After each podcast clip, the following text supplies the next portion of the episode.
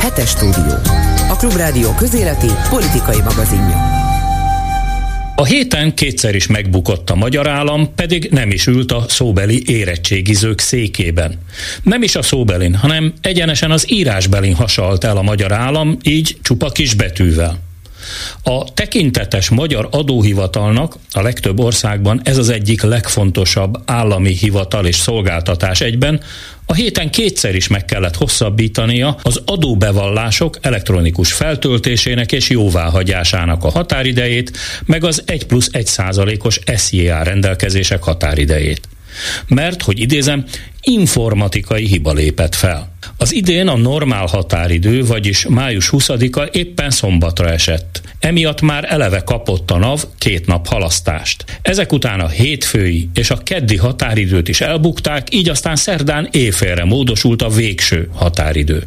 Amit persze lehetne úgy is interpretálni, hogy az adózók érdekében volt rugalmas az adóhivatal, vagyis a magyar állam. Csak hogy akinek van vállalkozása, pontosan tudja, hogy akár egyetlen késedelmes nap az áfa bevallásban, vagy akár csak pár száz forintos eltérés az adóbefizetésben, micsoda vegzálási cunamit indíthat el a NAV-nál.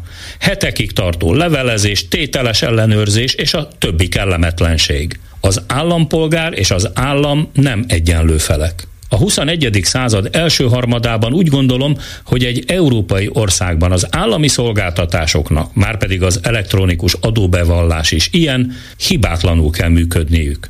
Nem lehet arra hivatkozni, hogy a kedves állampolgárok az utolsó pillanatra hagyták a bevallást, meg hogy lefagytak a szerverek, hogy marslakók indítottak terheléses támadást, hogy á, inkább hagyjuk. Kifogásokkal tele a padlás. Nem ez volt az első eset, hogy egy fontos állami szolgáltatás csődöt mondott Magyarországon.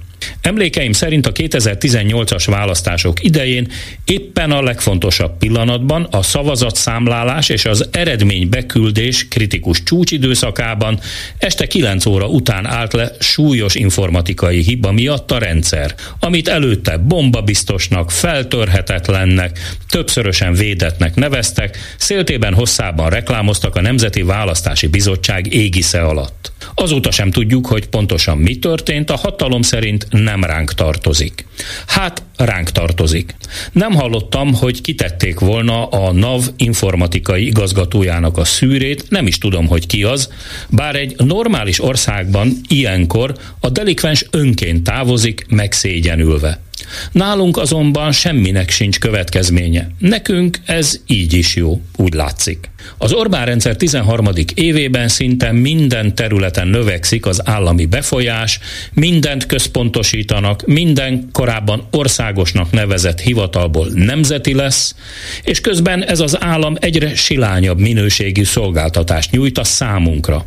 Az állam ugyanis mi magunk, az adófizető magyar állampolgárok vagyunk azt a vagyont, amiből az oktatásnak, az egészségügynek, a közlekedésnek, a nyugdíjrendszernek működnie kellene Magyarországon, nem a miniszterelnök vagy a kormánytagok teremtik elő, még csak nem is a Nemzeti Bank elnöke, hanem mi magunk, az állampolgárok, akik a magyar adóhivatalon keresztül évente és havonta azt a bizonyos közpénzt összedobjuk ami nem veszíti el semmilyen jellegét. Legfeljebb Európának ezen a szerencsétlen keleti felén ennek még mindig nem vagyunk kellően a tudatában, hogy ez a mi pénzünk, és jogunk van lépten nyomon számon kérni, hogy mire is mennek el ezek a százmilliárdok. Az állam én vagyok, mondta a legenda szerint 14. Lajos francia király, amivel az abszolút monarchia lényegét fogalmazta meg. Hasonló okokért aztán a 16.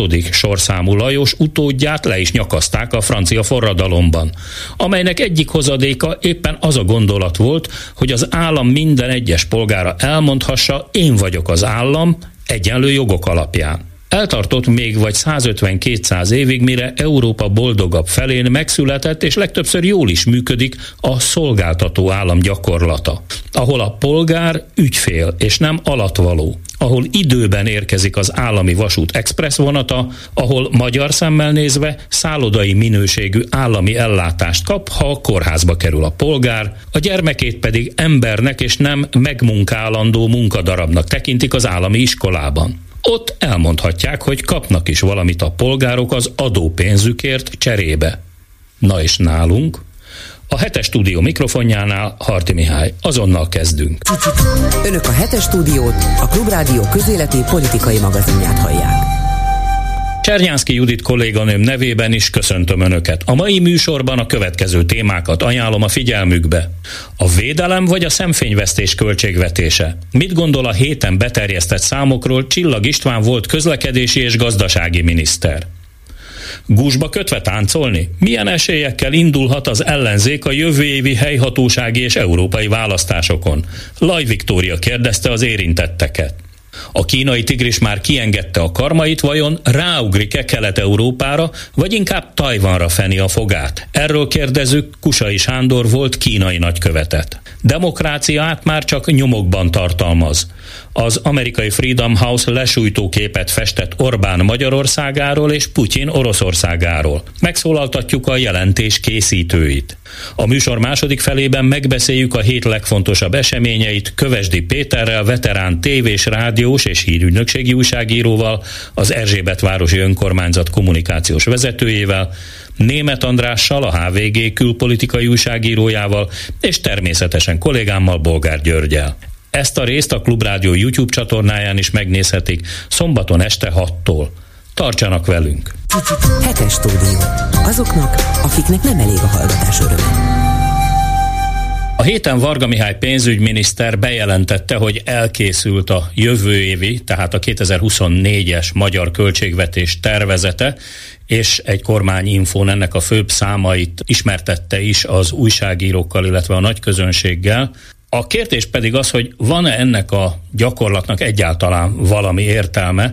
A vonalban itt van velem Csillag István közgazdász volt gazdasági és közlekedési miniszter, aki már látott költségvetést közelről. Jó napot kívánok! Jó napot kívánok! Ha a... egy szóban kellene válaszolnom, bocsánat, mert itt belevágtam uh-huh. a szavába, akkor azt mondom, hogy sem értelme ennek a gyakorlatnak. Hát éppen ezt akartam kérdezni, hogy azért régen én úgy emlékszem, hogy körülbelül olyan szeptember tájban ö, lett kész a következő évi költségvetés. Gondolom ennek voltak valami fajta számszaki pénzügyi okai, hogy addigra készült el az előző évi zárszámadás, azt elfogadta a parlament, meg az előrejelzések is sokkal pontosabbak voltak. Ez volt az oka a szeptemberi költségvetési vitának? Alapvetően igen, hát nyilván arról beszélünk, hogy ne legyen ilyen nagyon megfoghatatlan ez a költségvetés a hallgatók számára, hogyha az ember tervet készít a következő évre, akkor ugye nem három meg négy évvel az adott év előtt lát munkához, hanem lényegében az utolsó hónapok, amikor is tisztázódik, hogy milyen, milyen állapotban eh, hogyan zártuk tervet megelőző évet, milyen nehézségek, amikre készülni kell, minél korábban kezdődik el egy következő évi terv elkészítése, annál bizonytalanabb adataink, annál bizonytalanabb előrejelzéseink, annál bizonytalanabb állapot az, amiből kiindulva tervezünk. Miért csinálja mégis ezt az Orbán kormány? Lényegében azért, hogy megfossza a költségvetési tervezésbe történő beavatkozástól, a módosító javaslatoktól az országgyűlést, és nem csupán az ellenzéki tagokat, hanem a saját képviselőit is. Hiszen azoknak aztán végképp nincs magán statisztikai hivataluk, azoknak végképp nincs pénzügyi statisztikájuk, következésképpen, ha kérnek, követelnek valamit, vagy a saját választási körzetük, városuk, vagy a foglalkozási ág, legyenek orvosok vagy pedagógusok, akkor lényegében semmivel nem tudják az érvelésüket alátámasztani, következésképpen le is lehet söpörni ezeket az asztalról, Kettő, ugye van egy eszköze a kormánynak most már 2011 óta, nevezetesen az, hogy amíg a korábbi, mondjuk úgy, hogy évszázadban a megállapított költségvetést a kormány önhatalmulag csak nagyon pici, szűk határok között módosíthatta az adott évben. Ez legfeljebb a teljes összeg 2%-át érhette el. Na most hát a, az idei költségvetés, tehát a 2023-as költségvetést is már rendeleti úton, tehát a parlament megkerülésével már többször módosították, tehát gyakorlatilag írott malaszt. Lényegében két dolog is van. Az egyik, hogy felemelték már 2012-ben ezt a bizonyos határt, tehát innét kezdve e, bármikor szinte bármennyit lehet átcsoportosítani, és ez így történt az elmúlt években. Évi 6-8 alkalommal nyúltak hozzá a költségvetéshez, a tervhez, ami voltak éppen nevetséges, azzal, hogy a veszélyhelyzeti kormányzást bevezették, ezzel minden ilyen ellenőrzéstől mentesültek, és ezt jól mutatja, hogy most 2023-ban lényegében megkötött szerződéseket mondhat föl a kormány állami szervezetek beruházásai tekintetében, ami azt kell mondanom, hogy az elemi jogbiztonság amire építhet egy gazdasági szereplő, az teljes egészében megszűnt. És hogy a hallgatók egy picit jobban értsék, 2024-re megváltozik az a keretrendszer, amiben költségvetés, tehát az adófizetők pénzének a felhasználását tervezni lehet, mert koronavírus járvány okán az európai államok feloldották azokat a korábbi korlátozásokat, hogy mennyi lehet a bruttó hazai termék százalékában a hiány, illetőleg mennyi lehet az államadóság. Na most, minthogy ez a koronavírus járvány lecsengett, ezért 2024 az az év Magyarország számára is, amikor újra a felső határa 3% lehet a hiánynak, és újra indokolni kell, hogy miért magasabb az államháztartás adóssága 60%-nál, azaz ha most abból indulunk ki, hogy egy 6%-os hiányjal eh, indította ezt az évet, ennyit örökölt a tavalyi évről a kormány, akkor lényegében le kéne eh, mennie ennek a felére, ami nagyjából akkora összeget tesz ki, mint hogyha az összes nyugdíj kifizetés felét törölni kellene, hogy a kiadásokat csökkentsék erre a hiány szintre. Na most volt, volt itt azért két sarokszám, amit az egyszerű állampolgár is ért. A jövő évre azt tippelték, és ezt kell, hogy mondjam, azt tippelték, hogy 4%-os nemzeti össztermék, tehát GDP növekedés lesz, és meghunyászkodik az infláció, és lemegy 6%-ra. Van ennek valami reális alapja? Hát nézze, hogyha abból indulunk ki, hogy vélhetően idén szinte nem lesz növekedés, tehát nulla, hiszen most a második negyedév, ami ebben az évben mindjárt befejeződik, és még mindig a növekedés az negatív, tehát nem pozitív, hanem negatív szám, és ugyanígy a tavalyi év végén is, az utolsó negyedév is ilyen volt. Azaz, ha nagyon alacsony bázisról indítjuk el a következő évet, és mondjuk tegyük fel a mezőgazdaság az egész jól teljesít szemben mondjuk a tavalyival, akkor akár elképzelhető egy 3-4 százalékos növekedés is, de csak azon az áron, hogy egy, az idei év az vélhetően inkább nulla, zéró növekedést mutat, kettő, és azon az áron, hogy a költségvetés hiányát azt elengedik, vagy legalábbis nem tartják be azokat a rendelkezéseket, mint ami mellett olcsó pénzből lehetne a hiányt finanszírozni. Ami az inflációt illeti.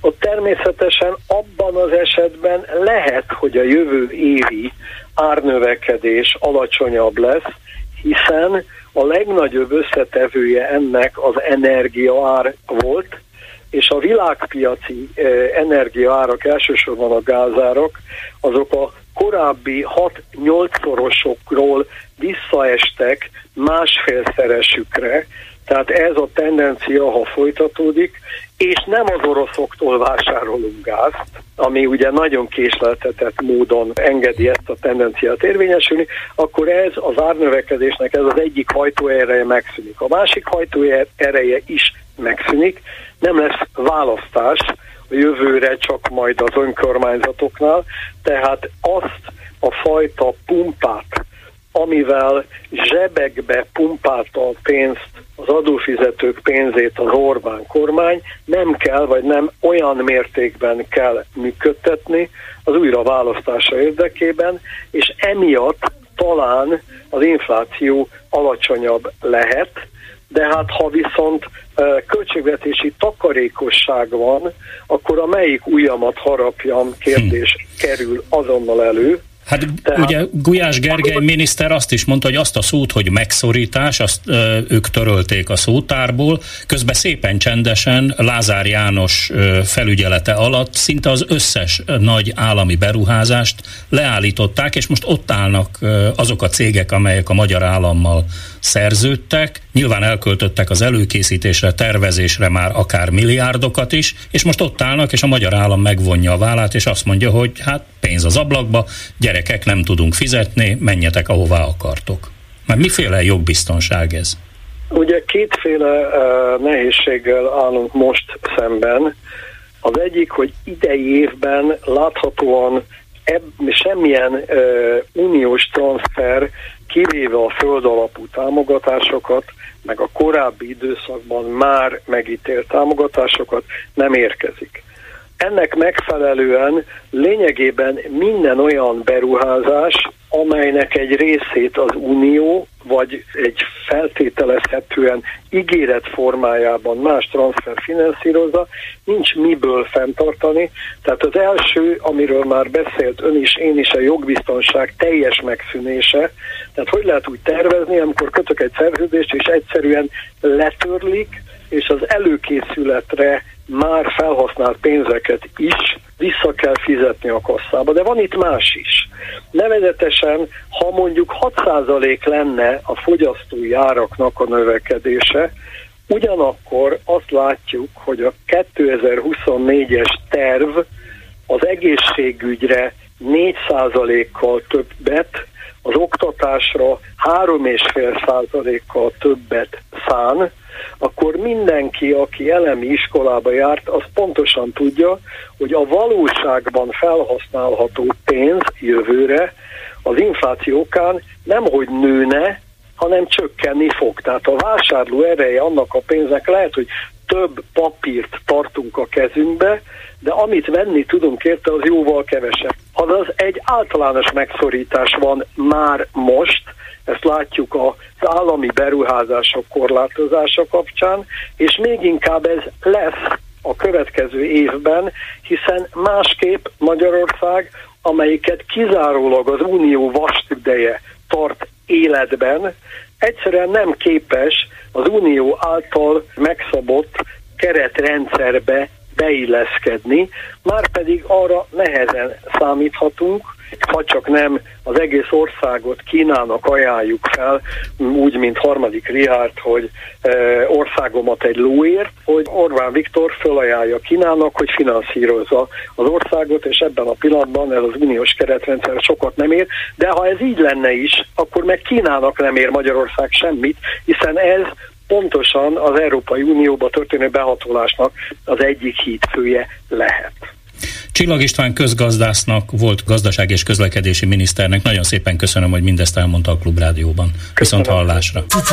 Önök a hetes stúdiót, a Klubrádió közéleti politikai magazinját hallják.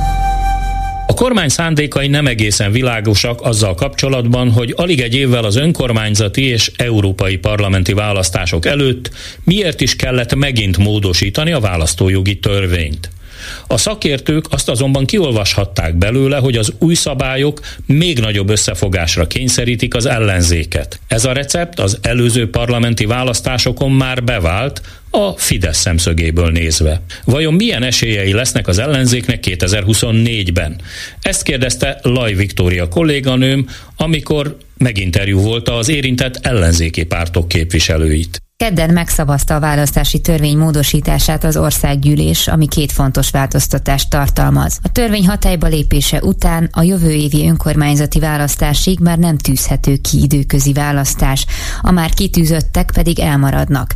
Csak akkor kell megtartani azokat, ha a kampány már elkezdődött. Másrészt a tízezer lakosúnál nagyobb településeken az egyéni körzetek legalább kétharmadában jelöltet kell állítania egy pártnak vagy pártszövetségnek, ha kompenzációs listát akar állítani. Ugyanez a szabály érvényesülne a budapesti kerületekben, ahol kompenzációs listája annak a jelölő szervezetnek lehetne, amely a kerületek kétharmadában polgármester jelöltet állított. A módosítás lehetséges okairól és az ellenzékre gyakorolt hatásáról kérdeztük az ellenzéki pártokat. Gyöngyösi Márton a Jobbik konzervatívok elnöke szerint a módosításnak a módja és a tartalma is érdekes utat járt be. Ez a választási eljárást szabályozó módosítás úgy jött be a Magyarország gyűlésbe, mint a Nemzeti Választási Irodának a javaslata, amit az igazságügyi minisztériumnak megküldött, és a frakciókkal véleményeztettek. És ott egy teljesen túlterjeszkedő módosítások formájában kapott olyan tartalmat ez a javaslat,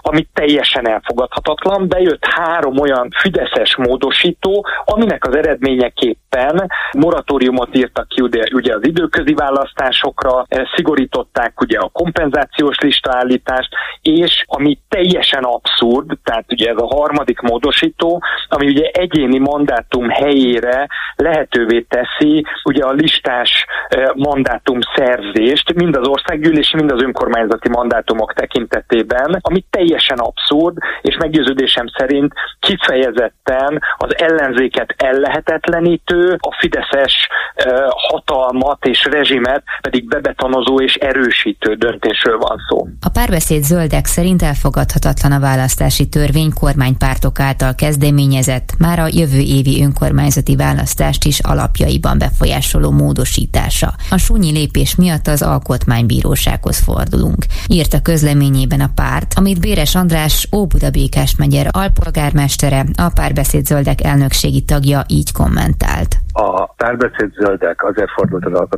alkotmánybírósághoz, mert azt gondoljuk, hogy ez a módosítás alapvetően befolyásolhatja az önkormányzati választásokat, korlátok között szorítja az ellenzéki indulást, és ezzel a módosítással a Fidesz szándékosan nehezíteni akarja az ellenzéki pártok és a civilek közötti koordinációt és együttműködést. Valamint ezt a változtatást a választójog aránytalan és indokolatlan korlátozásának tartjuk. Ugye a legkomolyabb probléma az az, hogy ezen túl csak ott állíthat egy párt listát, vagy egy pártszövetség az önkormányzati indulásnál, ahol a körzetek kettő harmadában elindult. Ez azt jelenti, hogy lehetetlenül teszik azt, hogy az ellenzék valamilyen koordinált indulásba állapodjon meg, hiszen csak egy ellenzéki lista lehet, vagy pedig a körzetek nagy részében egymásra kell indulni az ellenzéki jelölteknek. Ez nagyon jelentősen csökkent az ellenzék lehetőségeit, és korlátozza a választáson való elindulásunkat.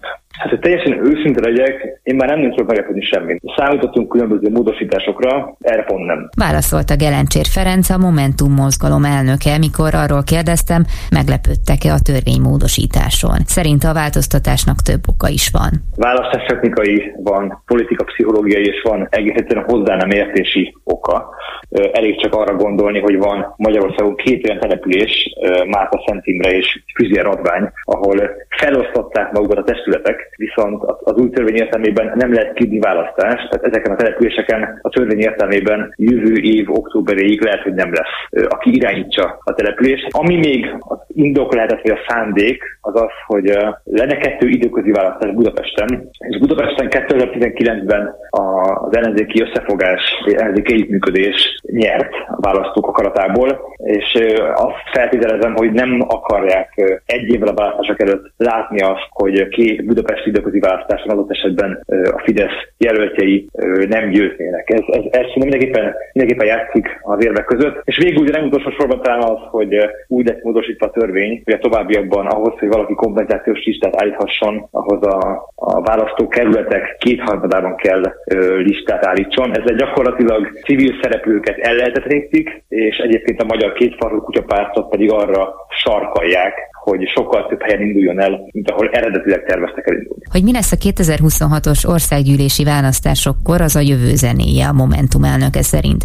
és hangsúlyozta, hogy 2024-ben nem csak önkormányzati, hanem európai parlamenti választások is lesznek, amit egyfajta piactisztításként is felfoghatunk, hiszen vannak olyan politikai pártok, amelyek társadalmi támogatottsága az évek során igencsak megkopott, és egy tisztán listás választáson ki fog derülni, mi az egyes politikai politikai pártok valós támogatottsága, ha a döntést ők is alkotmányellenesnek találják, és meg fogják támadni az alkotmánybíróságon. Az alkotmány előírja az aktív és a passzív választójogot. Ez azt jelenti, hogy minden magyar ember választható és választó is. És az, a törvénymódosítás eredményeképpen, ugye, még, nem, még nem ez kihirdetve a törvény, de a következő egy évben, hogyha valahol valaki lemond, ne adj Isten elhalálozik, akkor ugye nem ír neki új választást. És ez azért, azért is alkotmányellenes, mert a helyi lakosok az illető személyre szavaztak, nem pedig egy pártra. Ez, ez az aktív része. A passzív része az pedig, hogyha teszem azt ön vagy bármelyik hallgató szeretne elindulni a következő egy évben önkormányzati képviselő, akkor nem tudja megtenni. És az alkotmányos jogát csorbítják. A módosítás Csárdi Antal az LMP országgyűlési képviselője szerint is a civilek és a választópolgárok jogait sérti a leginkább. A civil szervezetek, akik ugye elindulhatnak az önkormányzati választáson, ők a legnagyobb vesztesei. Képzeljünk el egy települést, ahol egy városrészi civil szervezet akar elindulni, hogy a városrész érdekeit képviselje. Ugye ők az ajánlásokat a saját városrészükhöz tartozó választókerületekben biztos, hogy könnyen össze tudják gyűjteni az ajánlásokat, viszont előfordulhat az, hogy nehézséget okoz majd nekik a város más részeiről összegyűjteni az aláírásokat, és azt gondoljuk, hogy, hogy ez egy teljesen indokolatlan demokrácia felfogással teljesen szembe menő módosítás. Arra szeretném felhívni a figyelmet, hogy ugye a módosítás csak része, hogy a választás előtti utolsó évben már nem lehet időközi választást tartani, hanem a jelölő szervezet az a listájáról pótolja az esetlegesen hiányzó képviselőt. Ilyenkor kell föltenni azt az egyébként teljesen észszerű és releváns kérdést, hogy és mi van a független képviselőkkel. A független képviselőknek a pozíciói nem lesznek betöltve, ezen keresztül a választópolgároknak a képviselethez fűződő alkotmányos jogai egyértelműen sérülnek, tehát meggyőződésem, hogy igenis vannak alkotmányossági problémák ezzel a törvényel, és igen, mi is fogunk élni minden alkotmányos lehetőséggel, hogy ezt a törvény visszavonásra kerüljön. Az ellenzéki pártok összefogása eddig sem rajtunk múlott, mondja Harangozó Tamás, az MSP országgyűlési képviselője, frakcióvezető helyettes. Már január végén levelet küldtek minden pártnak, hogy ideje megkezdeni az egyeztetéseket az önkormányzati választásokról. Nekünk nagyon világos stratégiánk van erre a helyzetre, és ezen ez a törvényjavaslat sem módosíthat. Tehát, hogyha azt csinálna az ellenzék, illetve a helyben beágyazott civilek, akiknek bármilyen ambíciója, vagy támogatottsága van az önkormányzati szinten, amit az MSZP javasol gyakorlatilag január óta, akkor azt gondolom, hogy,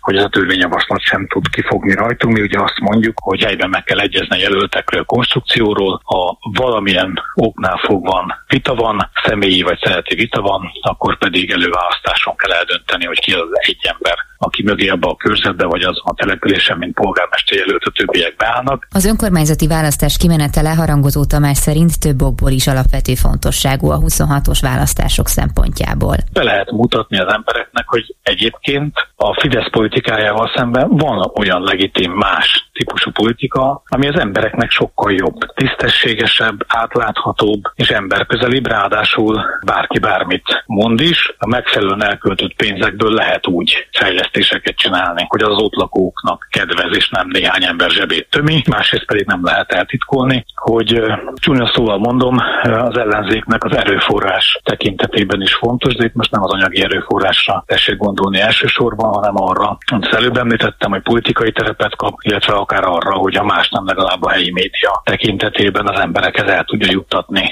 hogy ő mit csinál, mit gondol, és az miért jobb, mint amit a kormány reggeltől estig a propaganda népezetén keresztül hazudik. Béres András is úgy gondolja, hogy a módosítás után még egyértelműbb, hogy az ellenzéknek mindenhol közösen kell indulnia. És nagyon fontos, hogy mielőbb megállapodások szülessenek, hogy a jelöltek elkezdhessék, illetve folytathassák a munkát a körzetekben. Már csak azért is, mert biztosan lesznek kamupárti jelöltek, akiket azért indít el a Fidesz, hogy megzavarja a választókat. Ugye Óbudán a múltkor azt csinálták, hogy hasonló nevű embereket kerestek, és azokat indították rá az ellenzék jelöltjeire. Ezért nagyon fontos, hogy már ismerik a mi jelöltjeinket. Ugye már elindult egy négypárti egyeztetés az önkormányzati választási felkészülésről. Szerintem nagyon fontos, hogy ezt a legalább hat pártivel bővítsék minél előbb, és az is nagyon fontos, hogy kellő bölcsességgel és önmérséklettel a pártok mielőbb vigyék végig a tárgyalásokat. Azt is gondoljuk, hogy ugye az az elsődleges, hogy mindenhol egyetlen egy komoly jelölt álljon a körtetekben és polgármesteri szinten a fidesz szemben, mivel sok településről van szó, többségüket biztos, hogy tárgyalóasztalnál kell kiválasztani. Ahol ez nem sikerül, ott bizonyos esetekben a párbeszéd zöldek az előválasztás is jó megoldásnak tartja. Mi lehet a jó stratégia a jobbik konzervatívok szerint? A pártoknak semmi más dolga nincs,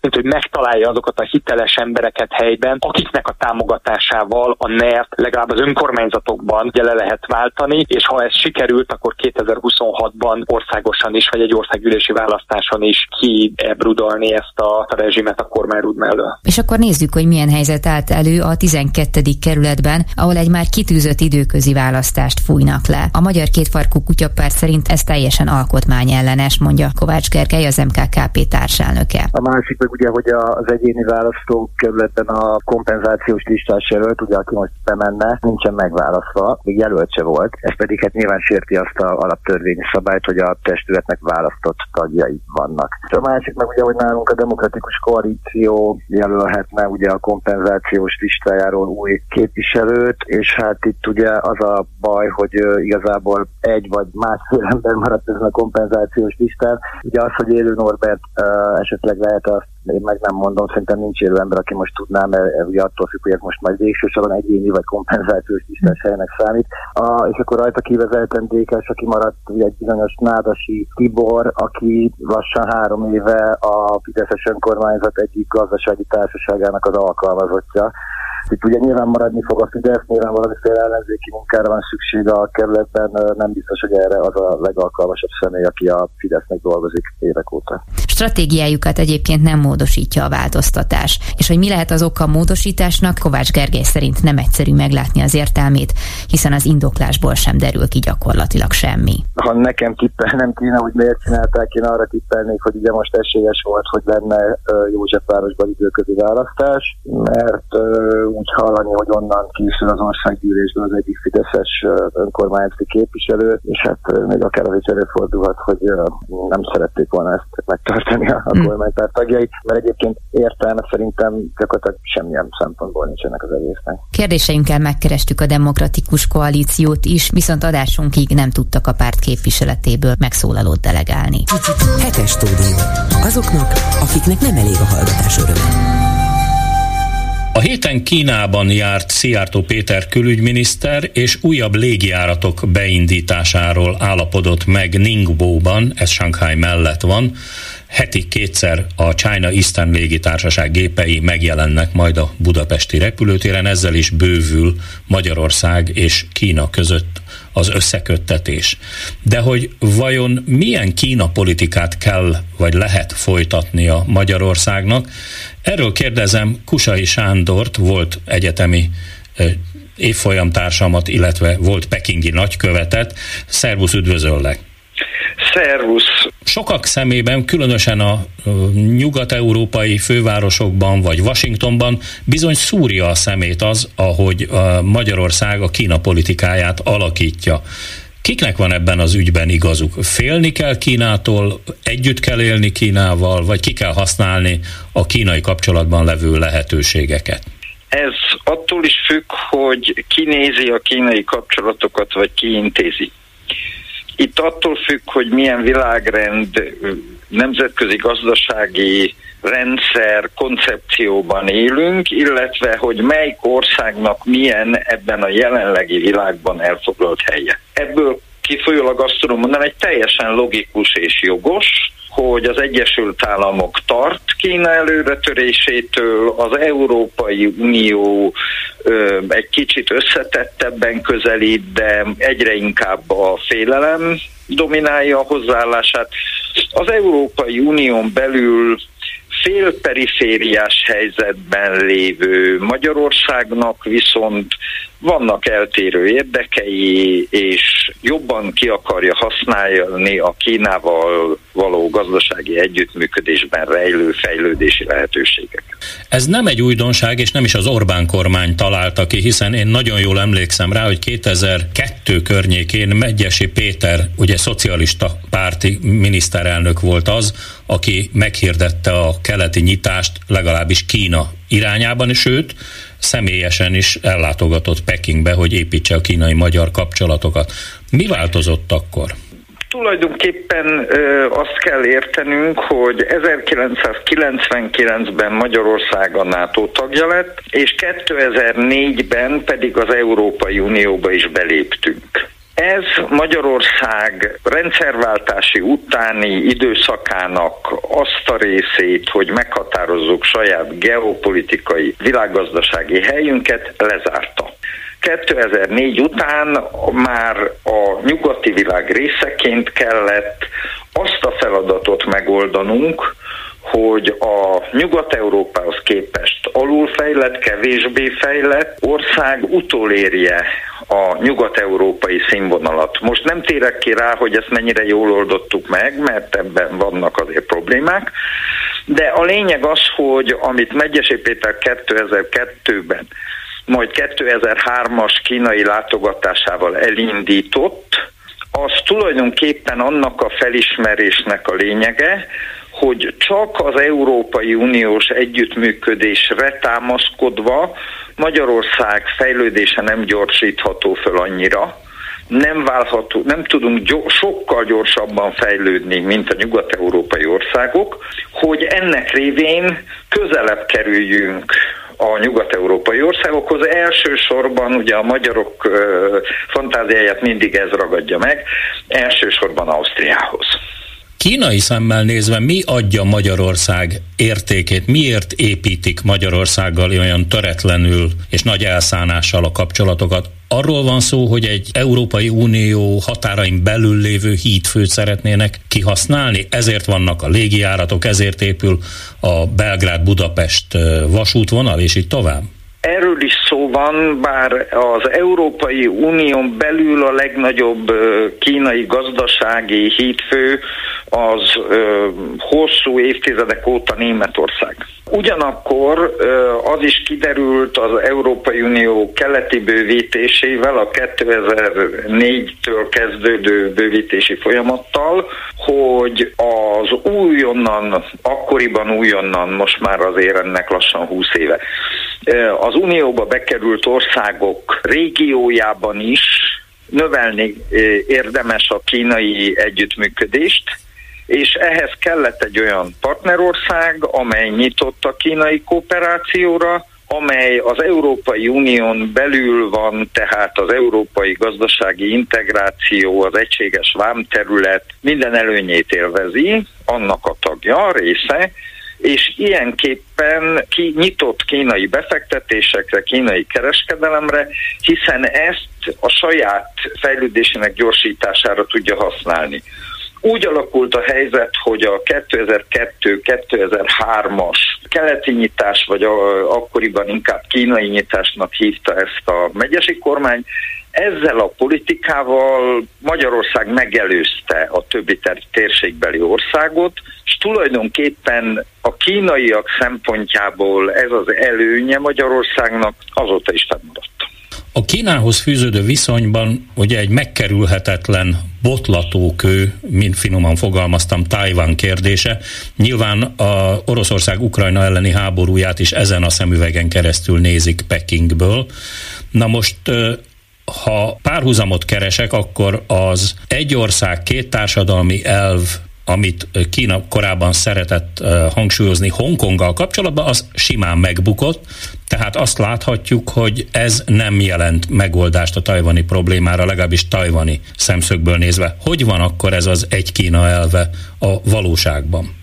Azt én egy kicsit sarkos megfogalmazásnak tartom, hogy ez Hongkongban megbukott, bizonyos elemei működésképtelennek bizonyultak. Egyébként ezt már az elemzők korábban is jelezték, hogy itt van a gyenge pontja ennek az egy ország két rendszer koncepciónak, ez pedig a, a politikai szféra.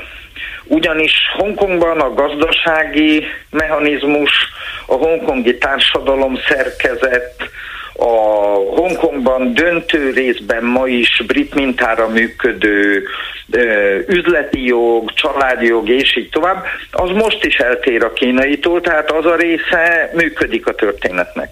A politikai, a média szabadságra és egyébre vonatkozó része az, amely kevésbé sikerült. Ebből kifolyólag az a következtetés minden további nélkül levonható, hogy ebben a formában ez a modell Tajvan újraegyesítésében az anyaországgal nagyon korlátozottan lesz alkalmazható. Ha egy dolgot kiemelhetek, vagy hozzáfűzhetek ehhez, hogy visszakapcsoljunk az előző témákra, amikről beszéltünk, Magyarországon az 1990-es évek elején még Antal József kormányzása idején született egy sarkalatos, egy alapvető politikai elvi döntés, ez pedig az volt, hogy mi elismerjük az egy Kína elvet, és a kínai népköztársasággal építjük elsődlegesen a kapcsolatainkat. Ez az elv azóta is a teljes magyar Kína politika meghatározó eleme, mi nem inoktunk meg, nem a magyar külpolitika nem folytatott jelentős politikai játszmákat Tajvannal az egy Kína megkérdőjelezésével, azóta sem, egyetlen, bármilyen, egyetlen kormány esetében, bármilyen kormány koalíció is volt hatalmon Magyarországon. 1991 óta, ez a konstans politika volt, és ez a politikai értelemben ez egy olyan jó pont, vagy egy olyan szempont, amelyet Pekingben minden más tekintetben, tekintetre, kapcsolati területre alkalmazva kivetítenek, ez is erősítette Magyarországnak a kelet-közép-európán belüli, hogy mondjam, megkülönböztetett helyét a kínai politika számára. Kusai Sándor volt pekingi magyar nagykövetnek. Nagyon szépen köszönöm, hogy megvilágítottad ennek a kérdésnek a hátterét. Nagyon szívesen. Önök a hetes stúdiót, a Klubrádió közéleti politikai magazinját hallják. Azt üzenem Kovács Zoltán kormányzati szóvivőnek, hogy jobban tennék, ha érdemben foglalkoznának azokkal a súlyos kihívásokkal, amiket Magyarországgal kapcsolatban a Freedom House problémaként megjelenített a 2023-as jelentésében. Ilyen keményen fogalmazott az amerikai Mike Smeltzer, a Freedom House elemzője a Klubrádiónak. Rajta kívül Csernyászki Juditnak nyilatkozott Arch Paddington is, a szervezet volt alelnöke. A diagnózisuk lesújtó. Magyarországon egyetlen év alatt is szembeötlően romlott a demokrácia helyzete. Nemzetközi Vitafórum keretében is bemutatta a Freedom House az európai demokrácia helyzetét értékelő jelentését, amelyben megállapították, hogy Magyarországon ismét, követve a korábbi évek tendenciáját, romlott a demokrácia helyzete. Míg tavaly 45%-os szintet állapítottak meg, addig most 43%-os a mutató. De nem is ez a lényeg. A régióban Észtország demokrácia értékelése a legjobb 83%-kal. Őket Lettország követi, majd Szlovénia, Litvánia és Csehország. Míg a sokat bírált Lengyelország is elért 59%-ot. Oroszország 2%-ot kapott, és utána jön Magyarország. A Klubrádió kérdésére válaszolva a panel résztvevői közül Szelényi Zsuzsa, a CEU Demokrácia Intézetének kutatója megerősítette, az orosz propaganda olyan szintre jutott, ami már elképesztő. Yes, and of course the propaganda is very is is is just unbelievable. Egyrészt az orosz propagandát több csatornán nyomják. A háborúpárti propaganda eljutott egészen az állami tévéig, tehát nem orosz szereplők hirdetik, ahogy azt más országokban látjuk, hanem maga a belső kormányzati kommunikáció terjeszti. Másrészt most Novák Katalin is megszólalt, és Ukrajna párti szólamot hallottunk tőle. Ezzel újabb szavazótábor befogása a kormány célja. A spektrum a szélsőjobbtól a konzervatív centrumig tart, szofisztikált rendszerben. Arch Paddington egyike azon elemzőknek, akik szerint Orbán hatalma még sokáig kitart. Miből gondolja ezt?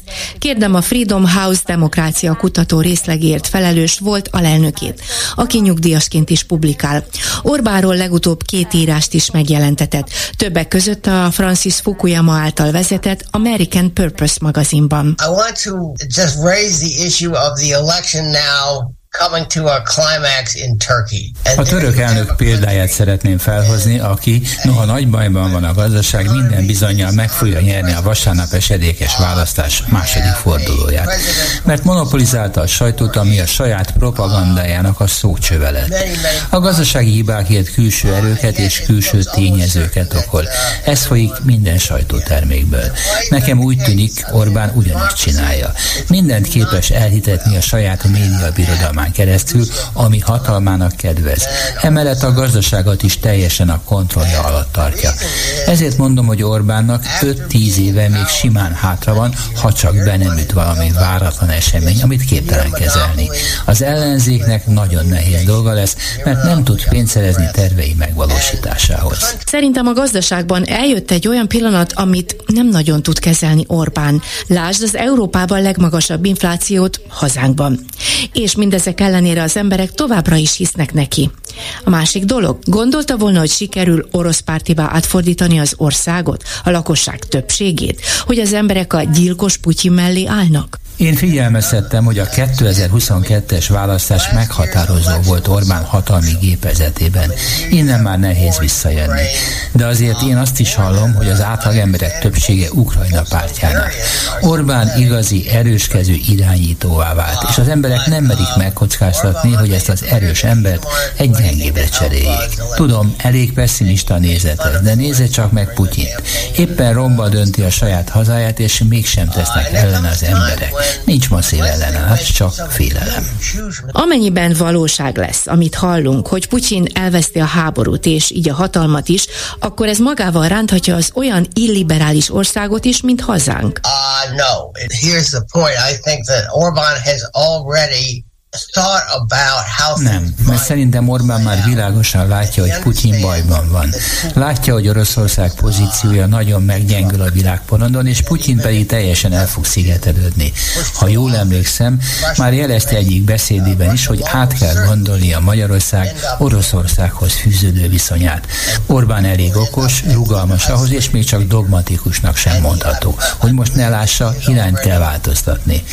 Neki talán már meg is van az exist stratégiája, amelyben az irány Kínát jelenti.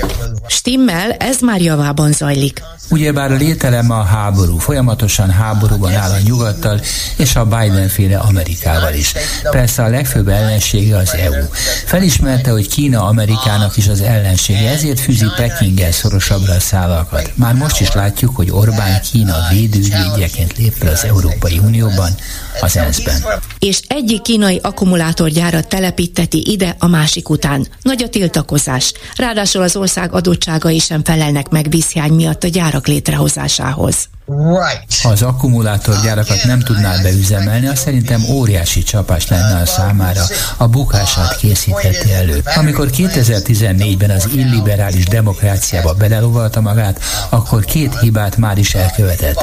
Putyinnal ráfázni látszik, és Erdohannal is, mert még ha meg is nyeri a választást, a 80%-os inflációval nem fog tudni mit kezdeni. De ott van neki Trump barátja is, aki elég esélyes elnökjelölti induló. Nem tart attól, hogy Trump is hatalomra jut, és Orbánt megerősíti? Uh, first, any of the Republicans that run for president, Trump, DeSantis, or some of the others, they are going to be friendly towards Orbán. Először is bármelyik republikánus induló, legyen az Trump vagy Ron DeSantis, keblére öli Orbánt, mert kiváló konzervatív politikusnak tartják. Rátette a kezét az intézményekre, kulturális forradalmat csinált, amivel most Ron DeSantis próbálkozik. Orbán hasonlóan szeretnének látni a republikánusok a Fehérházban, és azt is látják, Trumpnak nem sikerült megcsinálni azt a hatalom koncentrációt, ami Orbánnak könnyűszerrel ment. Ezért lehet esélye ellenfele Ron DeSantisnak. Orbán mindezt úgy tette meg, hogy nem börtönzött be politikai ellenfeleket, nem kellett erőszakhoz folyamodnia, és az EU-val való ellentéte ellenére meg tudja tartani a tagsági viszonyt is Brüsszelben. Ezért az egyik legsikeresebb konzervatív vezető ma a világon. Hiába mondtuk ki a Freedom House demokrácia jelentésében, hogy Magyarországon szabad, de nem tisztességes választások voltak. Ezt az amerikaiak nem is értik. A Freedom House-nak a választási folyamatokat értékelő fejezetében ismét csak az áll, mint korábban, hogy ugyan látszatra szabad, de nem tisztességes, és nem fair a magyar választás.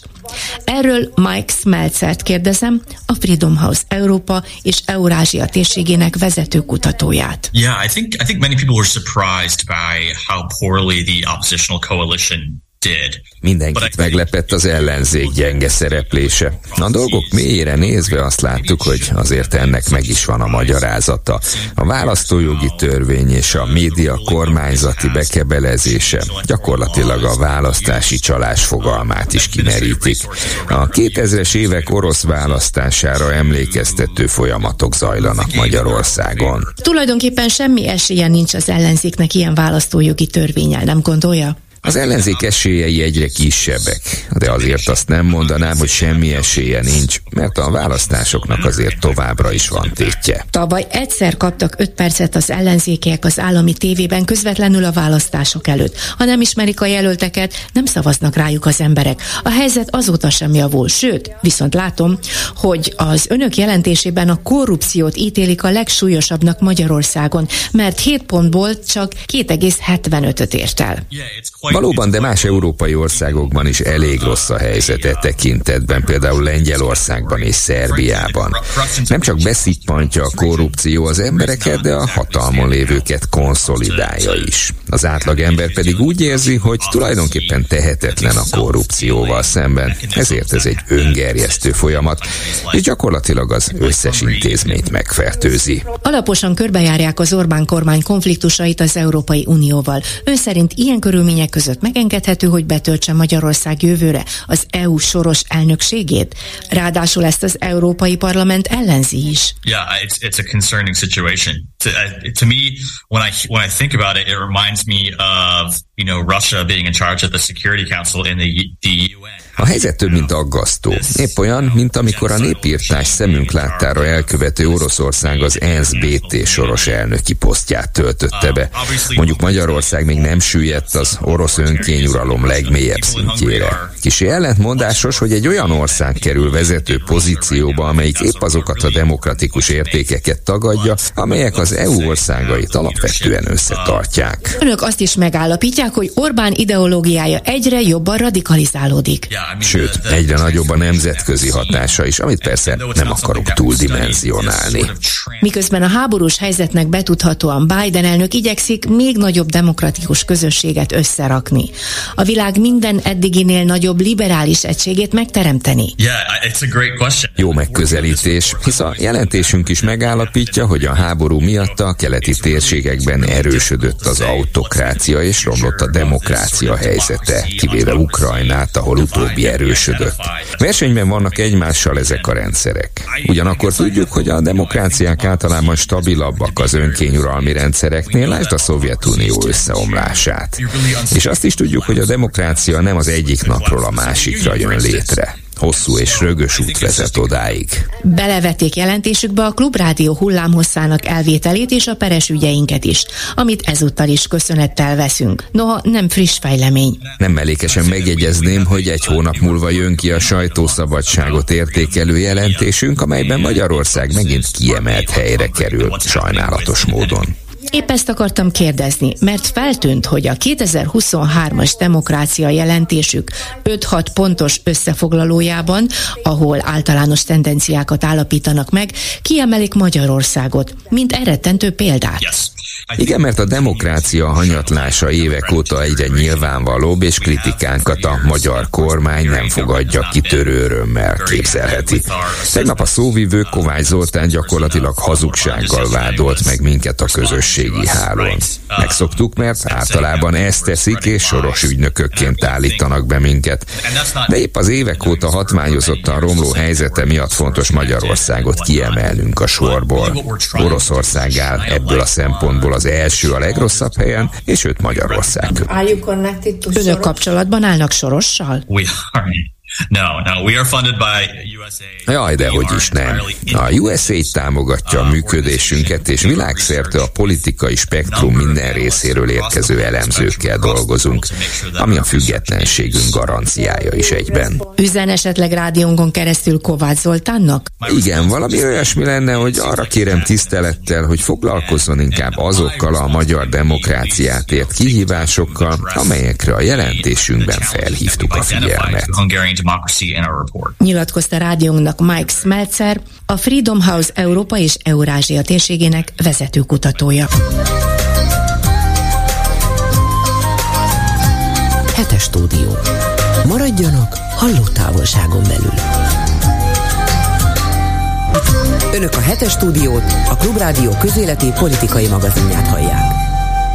Folytatjuk a hetes stúdió adását a második órában, ahogy az már megszokott, tanult újságíró kollégáimmal vitatjuk meg a hét legfontosabb eseményeit. Köszöntöm a stúdióban német Andrást, a HVG külpolitikai rovatának munkatársát, Kövesdi Pétert, aki veterán újságíróként tévés, rádiós, hírügynökség és napilapos újságíró volt, és Bolgár György kollégámat a Klubrádió mezében futott ki a pályára.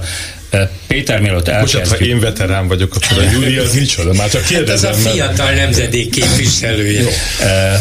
mielőtt elkezdjük a hét eseményeinek a boncolását, azért azt megkérdezném tőled, hogy miután neked van egy másik éned is, nevezetesen, hogy te Gávölgyi János veje vagy, hogy van az apósod röviden?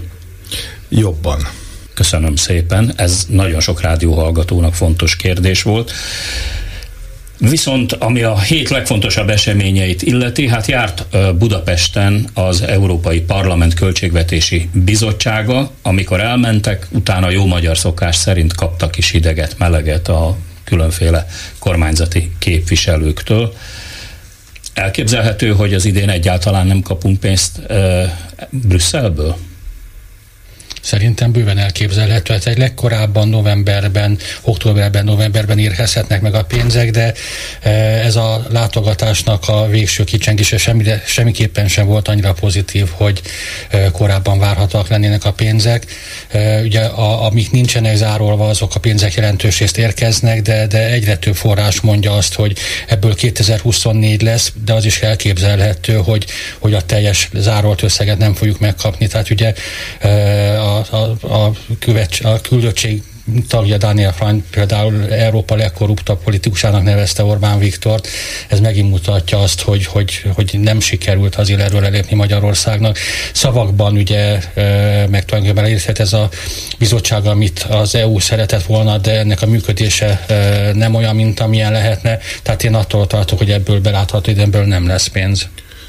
Ez egy kommunikációs csata tulajdonképpen az Európai Unió és Magyarország között, ami tovább folytatódik. Tehát ugye Orbán Viktor a legkorruptabb politikusnak nevezték, aztán utána a kormány szóvívő, vagy talán Szijjártó Péter az, Európai Bizottságot nevezte a legkorruptabb intézménynek, hogy na ez akar minket kioktatni.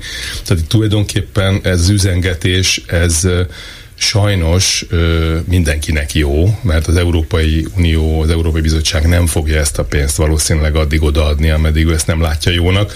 Nekünk pedig a minél rosszabb, annál jobb elvérvényesül. Tehát amíg nem kapunk pénzt, addig mondhatjuk, hogy szabadságharcunk tovább folytatódik, csapataink harcban állnak. Viszont a pénzből azért nincs elég, tehát ez azért ennek a pénznek lenne helye. Tehát én azért mégis úgy érzem, hogy valamilyen szinten ez a kormányzat be van szorulva, tehát ugye csökkennek a reálbérek, valahonnan pénzt kéne szerezni sikerül. Hát a gazdaságfejlesztési miniszter éppen pénteken jelentette be, hogy 2 millió, 2 milliárd 300 millió dollár összegben sikerült fölvenni hát hiteleket, pontosabban azt hiszem kötvényt bocsátott ki két magyar állami bank. Ez azt jelenti, hogy tovább adósodott el az ország.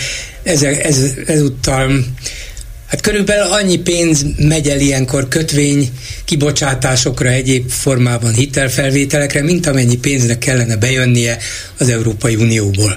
És miután nem jön, valahogyan mégiscsak ki kell sámfázni ezt a rohadt költségvetést, így se sikerül egyébként, ezért aztán veszik föl magas kamatra, nagyon kedvező feltételek mellett mondják ők, de magas kamatra. Na de hát annál jobb kamat, amikor a odaadják Mikor tulajdonképpen kamatmentesen egyirányú támogatásként. De az, igen, igen, nem csak hogy kamat, az a másik, az a helyreállítási pénz. jobb pénz nincs. Az, igen, ez meg ingyen, ezt vissza se kellene adni, de nem jön. Igen, de tenni kéne valamit érte, és ö, akkor már mindig jobb az a pénz, amiért tulajdonképpen csak a közpénzt kéne tovább fizetni vissza. Na most a, a másik, ugye Péter, te említetted a kommunikációs csatát. Hát január óta körülbelül minden hónapban egyszer Navracsics Tibor és Varga Judit kijelenti, hogy már minden feltétel teljesítettünk, és már a jövő hónapban már, vagy két hét múlva aláírjuk a megállapodást, és akkor dől alé jön a brüsszeli pénz. Aztán valahogy mindig kiderül, hogy nem mondanak igazat. De nem derül ki, Misi, hát az a szerintem pont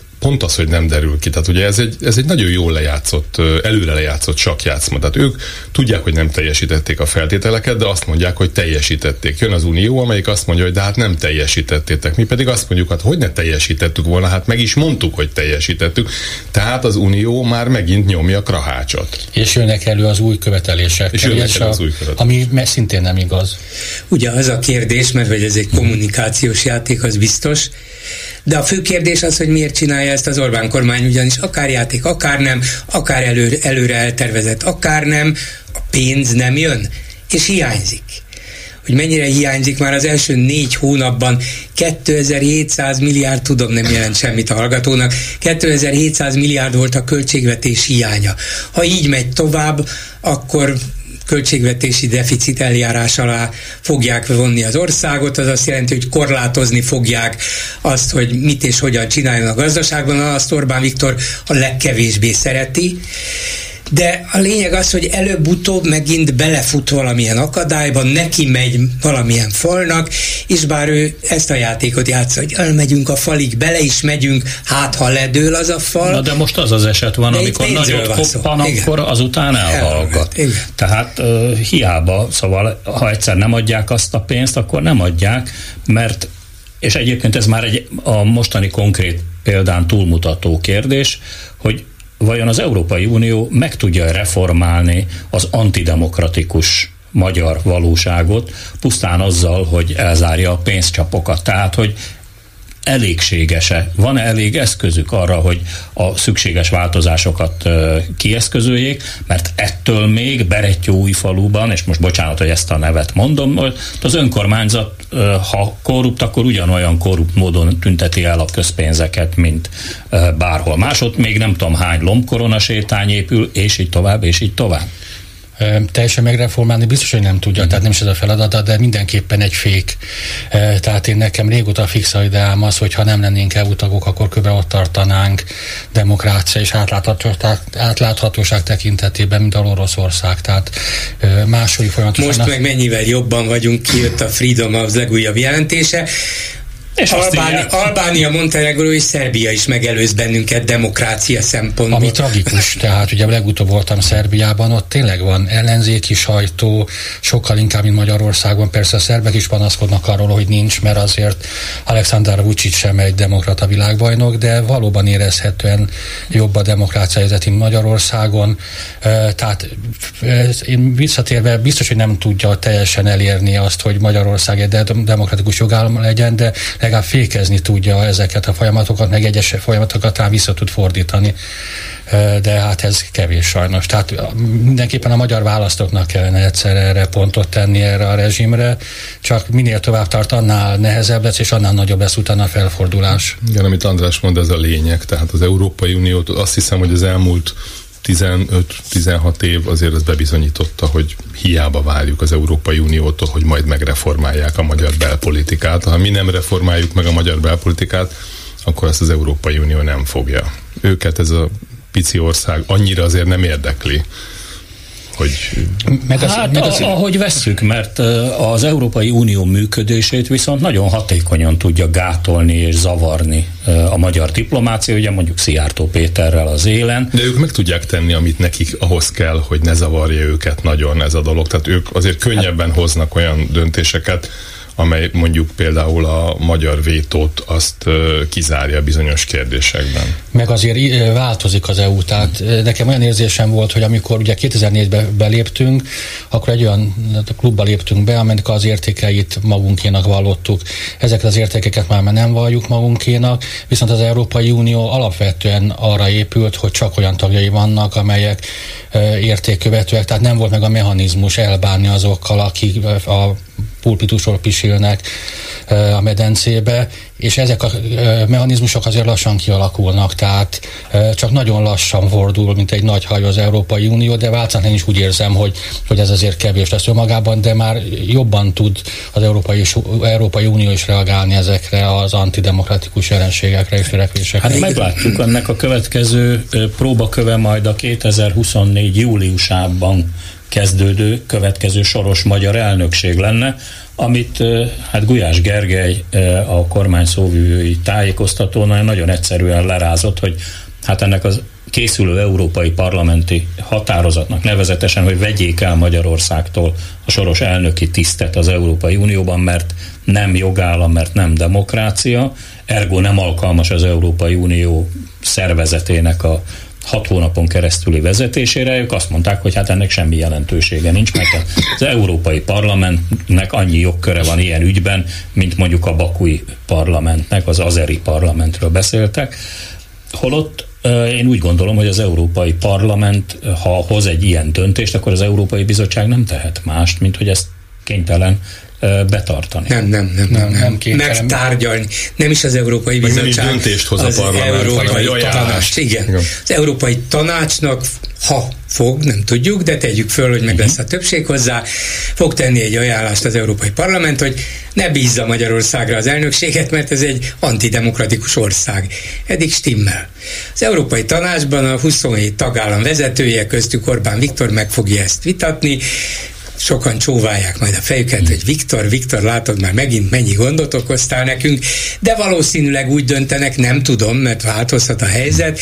Orbán Viktor is állandóan kavarja Kártyák, kását, a kását, igen, igen, és, és ezért megdühöthetnek rá akár ebben a formában is, nem csak jogállamisági eljárás formájában, és azt mondhatják, hogy hát tényleg nem kellene az, hogy éppen a jövő évi európai parlamenti választás után és az új Európai Bizottság megválasztása alatti időkben Magyarország irányítsa a dolgokat. Ez ugyan egyrészt azt jelenti, hogy nem fog történni semmi ami, amiben konkrétan a, a soros elnöknek igazán eljárni valója van, de formailag mégis csak sok szerepe lehet abban, hogy akkor mikor, hogyan, kik, milyen módszerrel, hát ha bele tud valamilyen módon nyúlni, szólni Orbán, hogyha ő a soros elnök, lehet, hogy azt mondják, hogy jobb távol tartani őt, de nem tudjuk. A lényeg és, az, és hogy... ráadásul szerephez jut már idén, illetve 2024 januárjától, hiszen az úgynevezett trojka,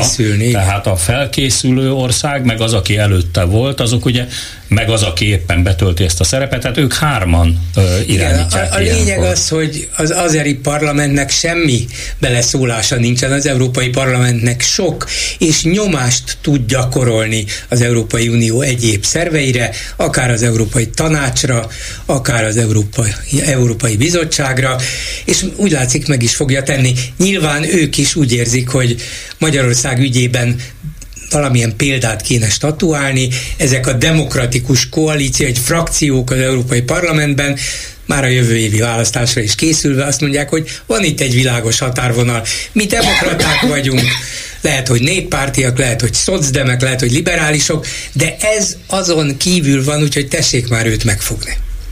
Hát meglátjuk, hogy ez mi lesz ennek a vége. A héten Ugye a magyar költségvetésről már bizonyos fokig beszéltünk, hogy Varga Mihály ezt bejelentette a kormányinfón.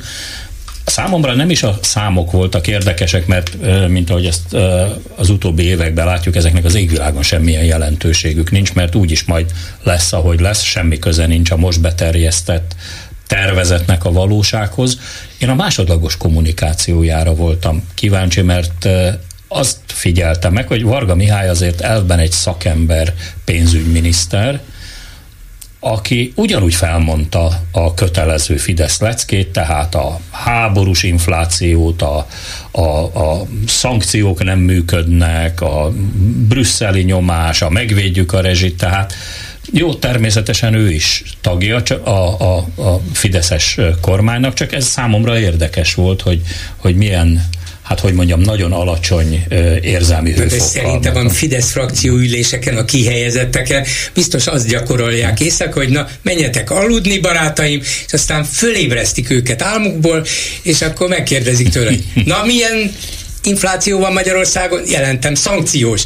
Álmukból felé, felébresztő is tudják ezt nyújtani, úgyhogy miért vagy meglepő, hogy Varga Mihály elmondta? Itt még nem is aludt előtte. De, és nem csak a kormánytagok vesznek részt ezeken az alvó kurzusokon, hanem a, a, a kormányzati sajtó is. Tehát nagyon tetszik az, hogy ma mond valamit egy miniszter, és holnap-holnap után a, a kormánypárti médiumban szó szerint a véleményírók megírják ugyanezt, tehát súlykolják még egy kicsit, tehát ezért sokkal bővebb hadművelet. Hát, és ha ugyanez a véleményük, hát merül benned, hogy...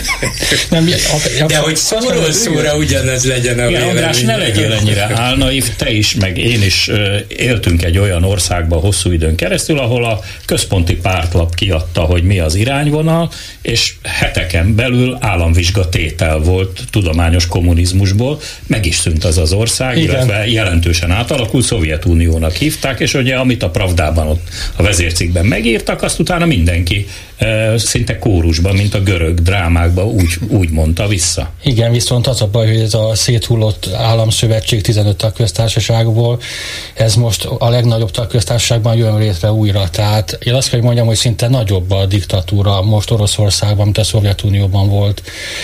Tehát amikor letartóztatnak egy apát azért, mert a lánya békepárti üzenetet küldött el, a rendőr azért, mert egy ukrán zászló színeiben pompázó cipő van rajtam, azt kell mondjam, hogy, hogy tényleg olyan érzésem van, hogy a Putyin rezsimnek sikerül lassan túlszárnyalni Oroszorsz, a Szovjetuniót, és az a legnagyobb tragédia, hogy ennek a putyini Oroszországnak mi egy eléggé dörgölődző szövetséges nem mondok, de hogy barátjai vagyunk, az biztos, és ezt egy nagyon szégyellem, és nagyon károsnak tartom a magyar érdekekre nézve.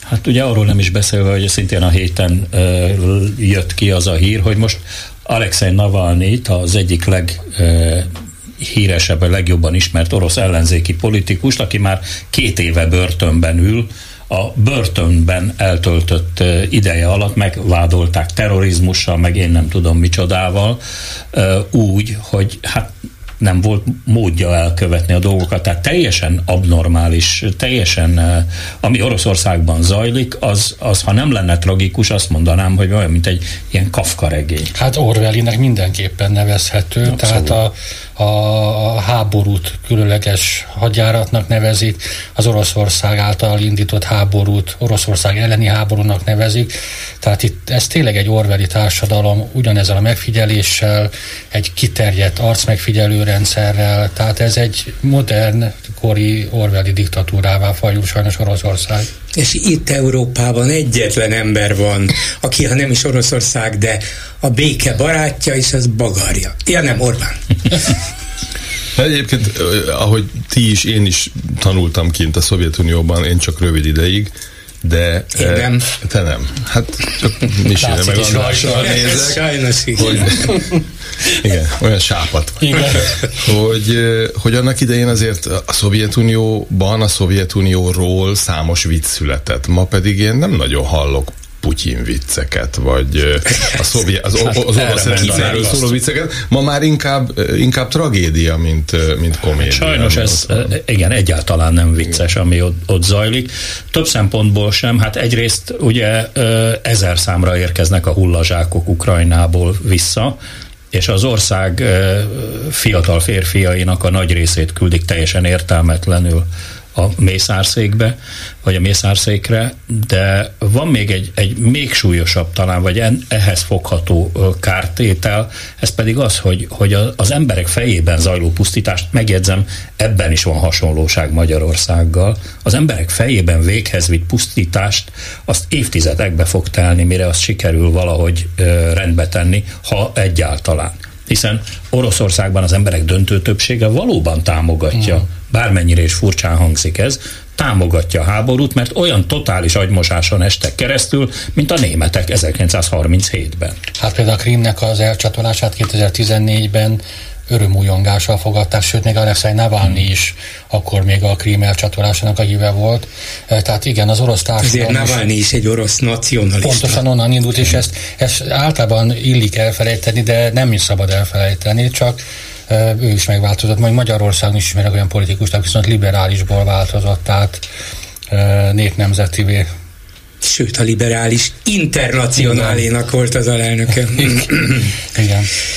Na de Mindegy, az érdekes talán még ehhez, hogy Bagari a béke barátja héten Katarban volt, egy, egy világgazdasági igen, gáz. igen, tanácskozáson, és ott adott egy hosszú nyilvános interjút a, a Bloomberg főszerkesztőjének, nagyon érdekes, az elmúlt napokig csak összefoglalók érkeztek róla, de most már kint van a miniszterelnöki honlapon a szó szerinti interjú is, és az egyik, ami kiderült belőle az az, hogy hirtelen megint mondjuk csata terepet, vagy csata szinteret változtatott Orbán. Ugye eddig a jogállamisági eljárást azzal próbálták magyarázni, hogy hát nem a demokráciával, meg korrupcióval van itt baj, ugyan már, hát ez csak az álca, a migráció, meg a gender, hogy mi nem vagyunk hajlandók befeküdni ebbe a nyugati, nyugati őrületbe, ezt akarják rajtunk ezzel megtorolni. Most kiderült, hogy nem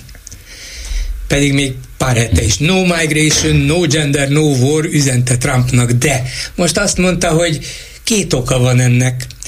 Az egyik, hogy különbözőség van köztünk Kína megítélésében, mert hogy, hogy az európaiak egy kicsit le akarnak válni Kínáról, mi pedig kapcsolatokat akarunk, mert ez milyen jó.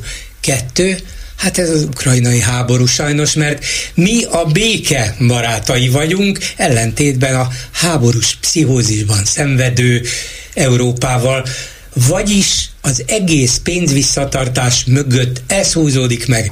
Szóval tulajdonképpen hetenként, na jó, hónaponként változtatják, hogy mi is a baj velünk, egy biztos, hogy nem. Ők igazi demokraták, és igazi, hát tiszta, ilyen korrupciómentes ország, mint Magyarország nincs. Hm. Igen, nincs, nem is nagyon vannak korrupciós ügyek, ez is látszik. Míg, míg az Európa Parlament korrupt, mert ott megkivizsgálják az a korruptakat, igen. Ha már a korrupció szóba került, ugye a héten elindult a Völner Schadl ügynek a bírósági tárgyalása. Hogy a fenébe jut neked ilyesmi az eszedbe?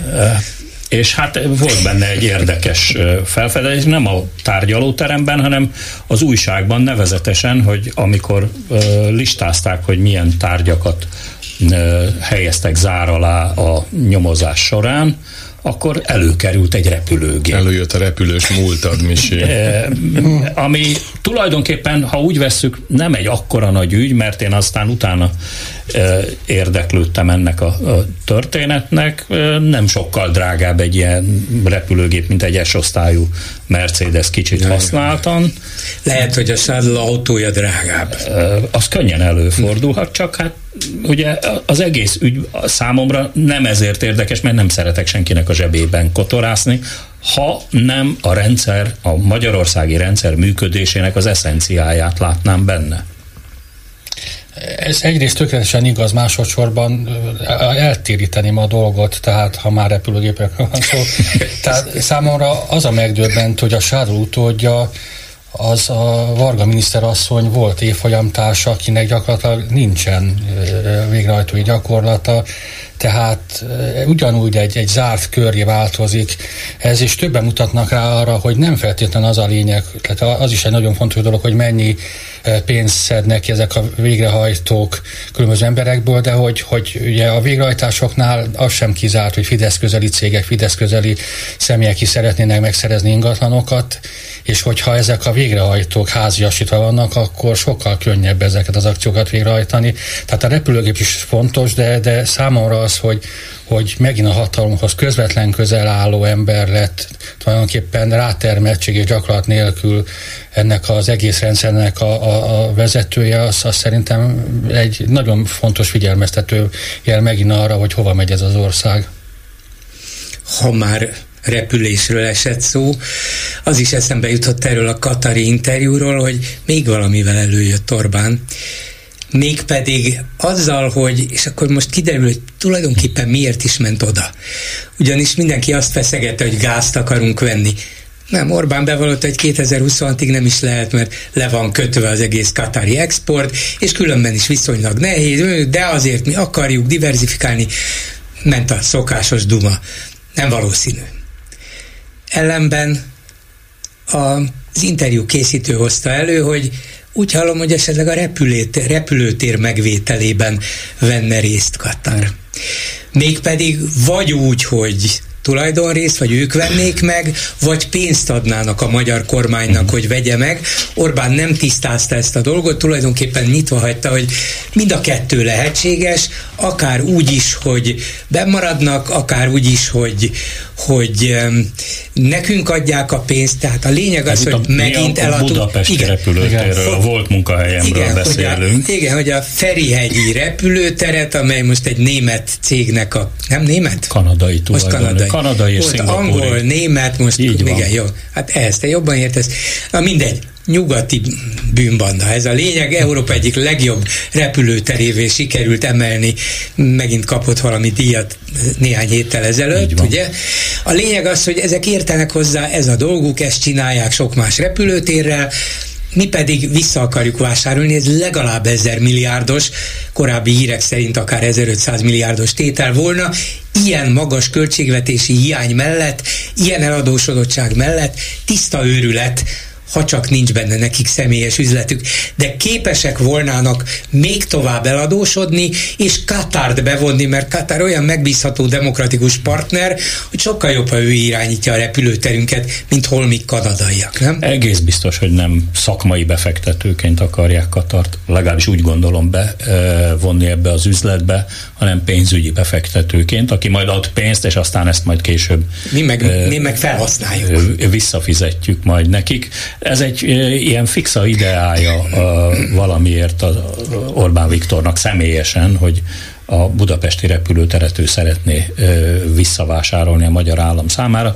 Gazdasági racionalitást ne keressetek benne, mert ugye ez is egy, mint annyi minden más, ez is egy szakma, tehát amikor vannak erre specializált cégek, akkor ezek általában értenek hozzá. Kétségtelen, hogy lehet azon vitatkozni, hogy állami, önkormányzati vagy magáncégek eh, működtetik-e a leghatékonyabban a vasutat, a hajótársaságokat, a repülőtereket vagy a légitársaságokat, de ez valamiért ez egy becsípődés, még úgy is, hogy egyébként pedig, hát ahogy ezt pestésen mondják, nagy a córesz, hát a, a költségvetésből borzasztó sok pénz hiányzik, nem ez lenne Magyarországon a, a legfontosabb. Hát majd a pedagógus bérek azok majd ráérnek, vagy a kórházak eladósodása az nem számít, de legalább piros-fehér-zöldre lehet festeni majd a terminálok. Neked van ebben tapasztalatod, vagy legalábbis ö, tudásod, hogy az európai, vagy mondjuk a kelet-európai repterek, nagy repterek, Varsói reptér, mit tudom én, Tallinn, ez egy kis reptér, vagy a berlini valamelyik reptér, ezek állami tulajdonban vannak, vagy van, ahol állami tulajdonban vannak, vagy ezek mindenhol magáncégek üzemeltetésben Mindenféle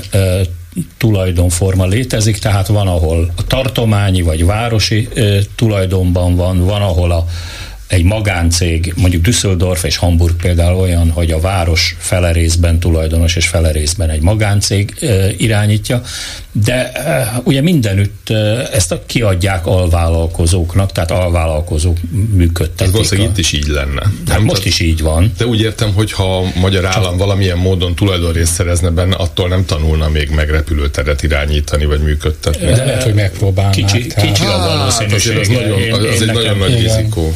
Én azért azt gondolom, hogy általában véve, ha valamiben sok az állami tulajdon, az nem szokott jól működni.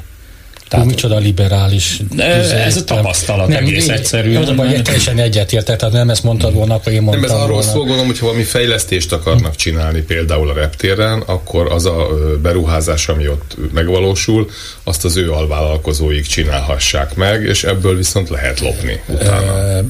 Hát te repülő... mondtad. Nem, e, e, én nem akarok, nem akarok ötletet adni, tehát akár lehetne De már most de... is a, egyébként a, a, a Fidesz közeli vállalkozások vagy alvállalkozók építettek idáig is minden fejlesztést, minden nagyobb beruházást ők csináltak, de hát ennél valószínűleg ennél mohóbbak meg több, többre van mhm. szükség. Ráadásul az alvállalkozók egy jó része is, ahogy ezt szokták mondani, a kormány közeli vagy kormányhoz köthető, tehát nem tudom én, nem akarok cégneveket mondani, de ők már régen ott vannak és, és benne vannak. Hát nem is lehet másképp, hát nyilván folyamatos nyomást gyakorolnak a repülőgép üzemeltetőire, nyílt Igen. támadások formájában is megtették az elmúlt években, nyilván burkoltakban is, és azt mondták, hogy hát ugye milyen jó ez a cég, amelyiket esetleg ti nem akarjátok használni?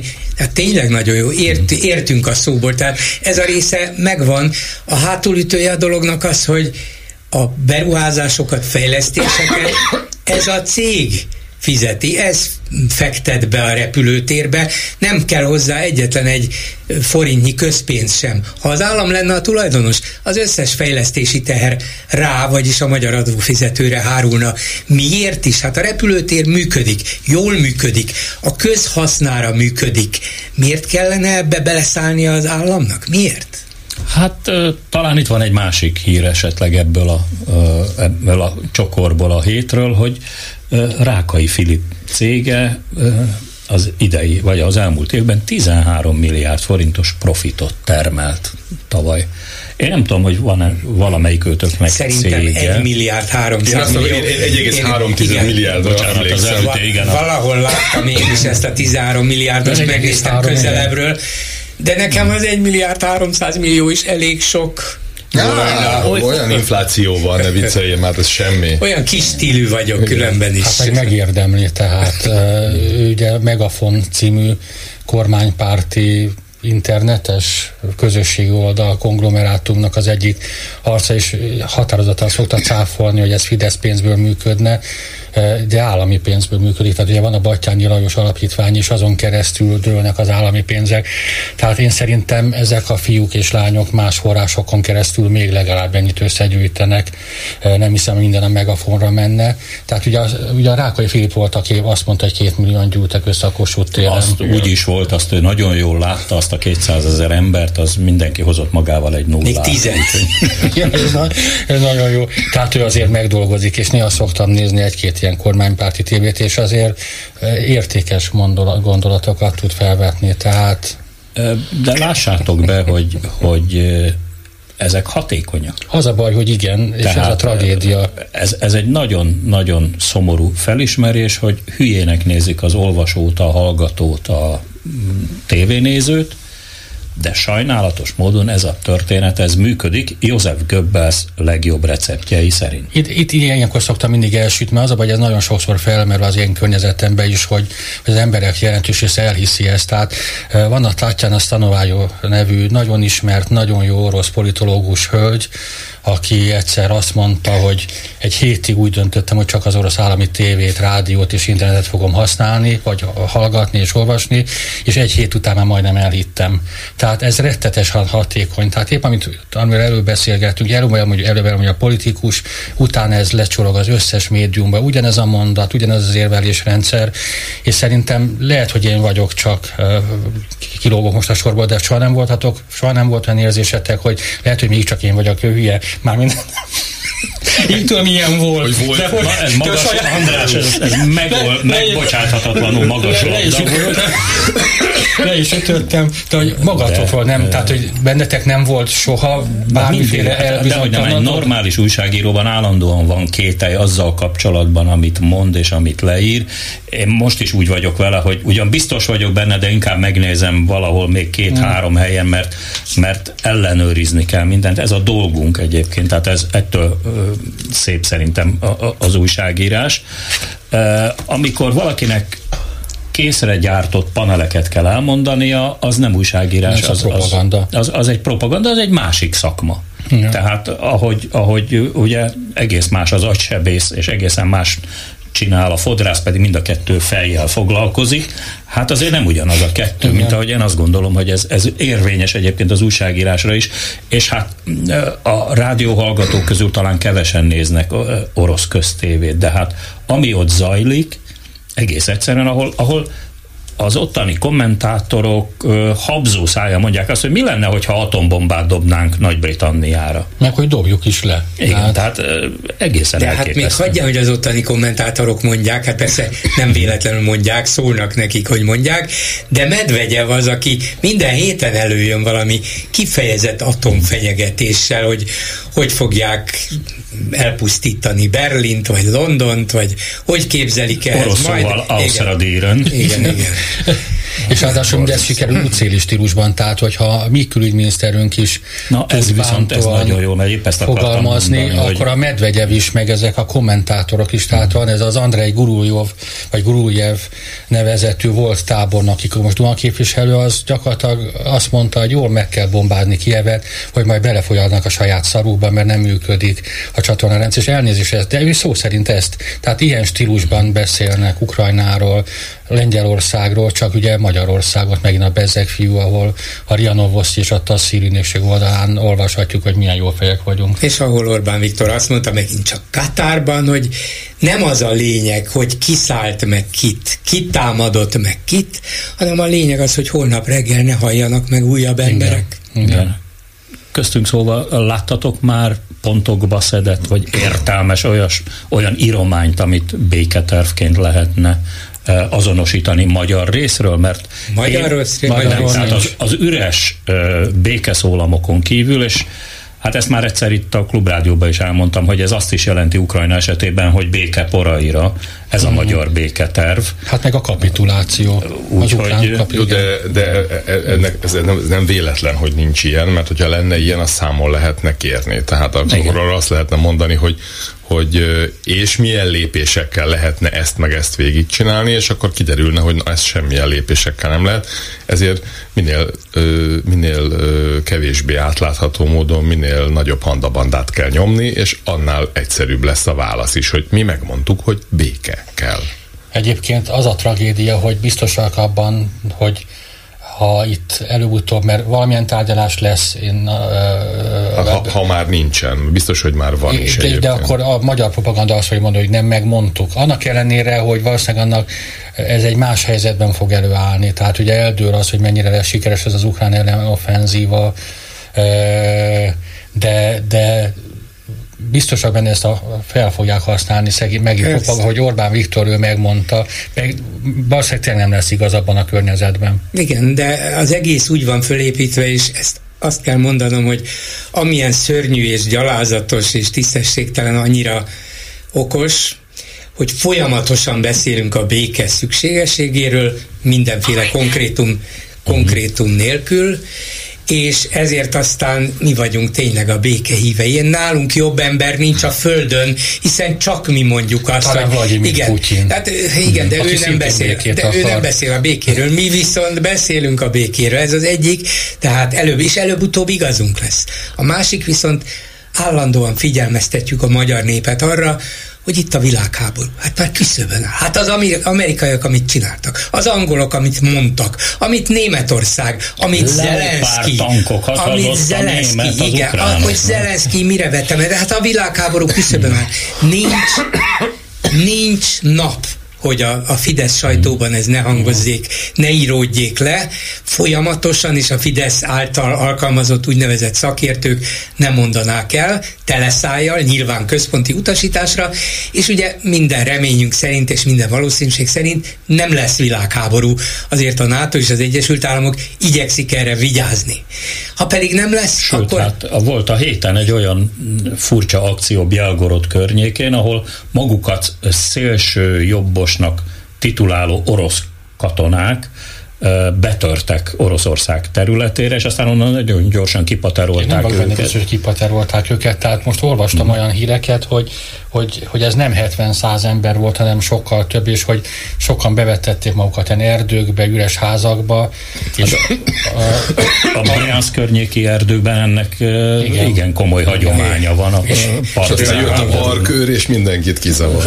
Ez nem, sajnos ez nem olyan vicces, ez egy reális, ez egy valódi. Nem, ez, ez tehát engem nem, tehát, és azért ott vannak ukrán érzelmű emberek is ott Belgorod környékén, tehát ez nagyon közel van a határhoz. És hát nem, azt sem lehet kizárni, hogy Ukrajnában orosz anyanyelvű, orosz nemzetiségű emberek uh, Ukrajnához húznak. Nagyon sokan Igen. vannak ilyenek. Hát és még azt se lehet kizárni, hmm. hogy esetleg mindezt az ukrán hadvezetés Támogat, tudtával, persze. támogatásával és így tovább. Semmit nem lehet kizárni, de azért abban nagyjából remélhetőleg biztosak lehetünk, hogy világháború nem fog nem. ebből kirobbanni.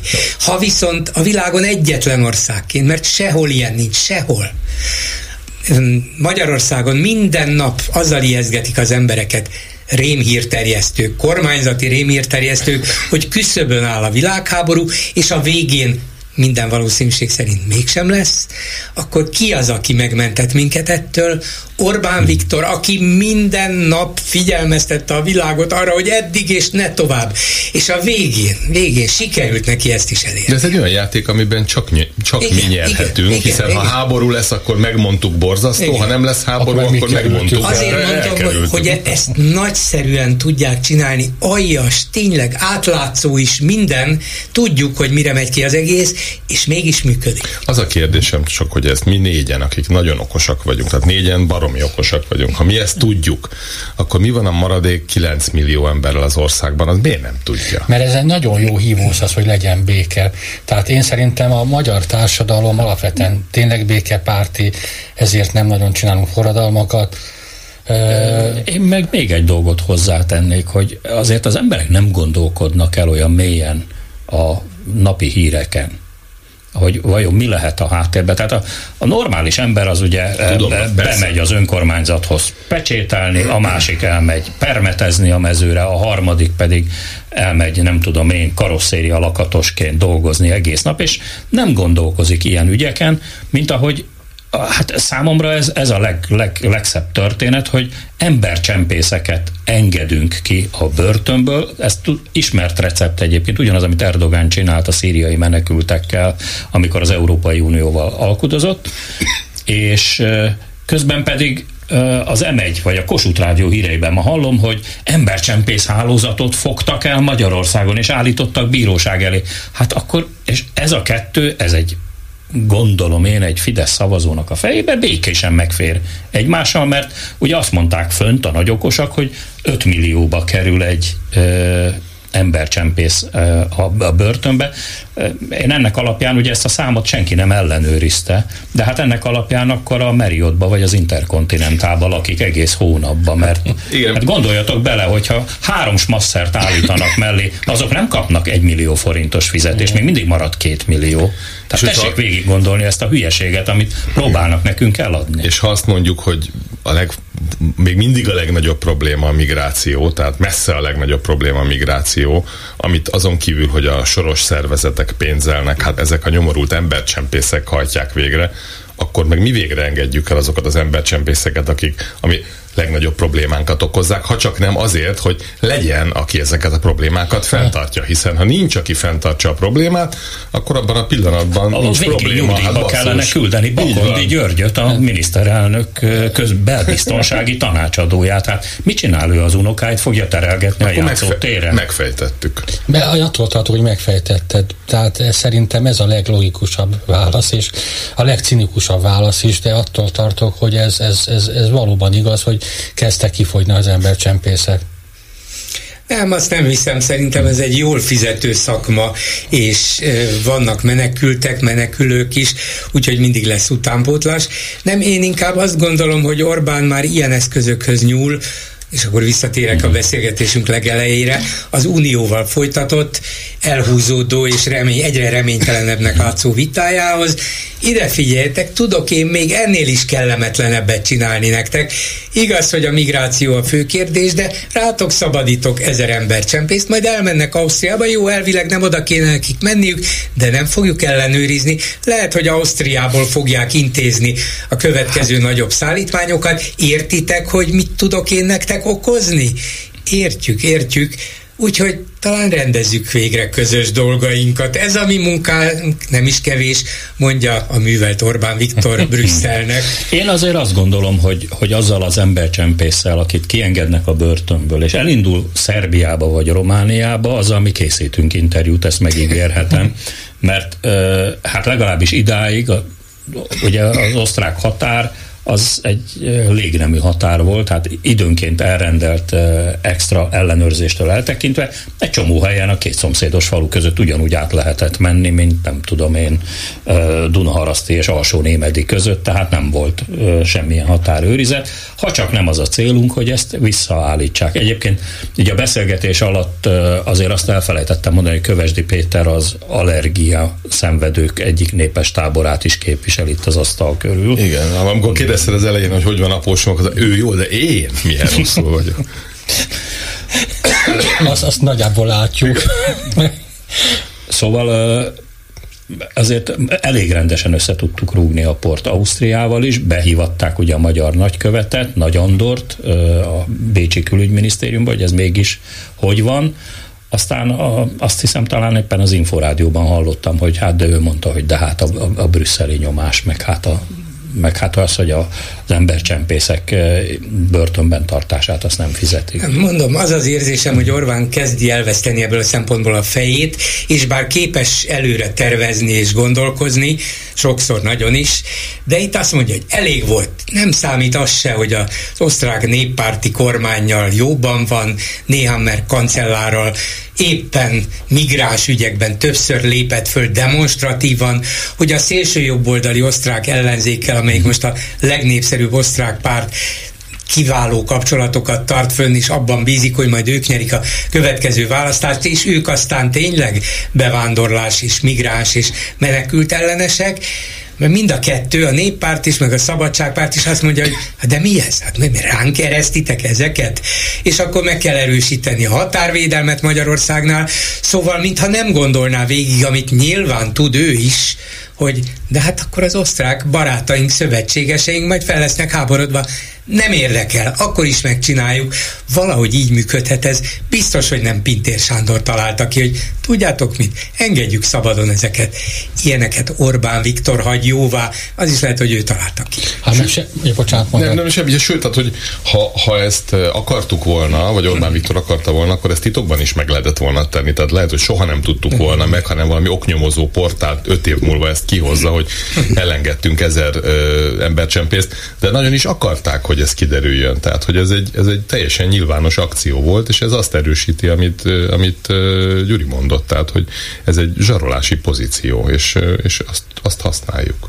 Sőt, hát ezt ugye habosítani kellett, mert ezt a sajtóban nagyon sok széltébe hosszába elmondták, nyilatkoztak, napirenden tartották, tehát ez, ez nem tekinthető egy véletlen elszólásnak, ami éppen e, úgy kiderült, hanem ez megint ugyanaz a vonal, hogy szándékosan fejjel neki megyünk a falnak, e, ugyanakkor pedig Politikai szempontból ez megint egy napi rend, ez megint egy gumicsont, amin lehet rágódni, akár itt is ugye mi négyen a, a, a klubrádióban, miközben mondjuk a pedagógus bérekről lehetne beszélni, vagy egyáltalán a, a, a bérekről, vagy mondjuk arról, hogy a rendőrminiszter hogyan tárgyalt, vagy hogyan nem tárgyalt a diákok meg a tanárok képviselőivel kinek mi jut. Hát ugye van, akinek könygáz, van, akinek megjut egy ember. Kinek mit intézett a kormány? Igen. Hát meg kinek jut a kus, tehát ugye a politikusok mellett oda mehettek erre a tárgyalásra szakértők is, akik nem engedtek megszólalni, tehát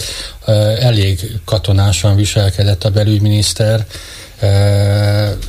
ez, aki azt mondta, hogy ez egy politikai bábjáték volt, azt szerintem annak volt igaza. Tehát ez megint talán az Európai Unió felé akart lenni egyfajta jelzés, hogy mi hallgatunk rátok, és van társadalmi egyeztetés, de ez nagyon messze volt a társadalmi egyeztetéstől. Ez tényleg a miniszter elmondta, amit akart, mindenkinek volt utána két-három perce, Sőt, hát utána azt hiszem, hogy 17 órás határidővel meghívták a diákok képviselőit is másnapra, hát a belügyminiszter így szépen így elbábozza magának azt, hogy itt van társadalmi egyeztetés, társadalmi egyeztetés, ki lehet pipálni Brüsszelbe, csak senki nem veszi komolyan rajtuk ki. Igen, és, és úgy visszatérve arra, hogy mikor jönnek a pénzek, meg mikor nem, tehát az Európai Unióban is látják azt, hogy, hogy mi próbálunk megint trükközni, tehát ez a trükkök egyre kevésbé jönnek be.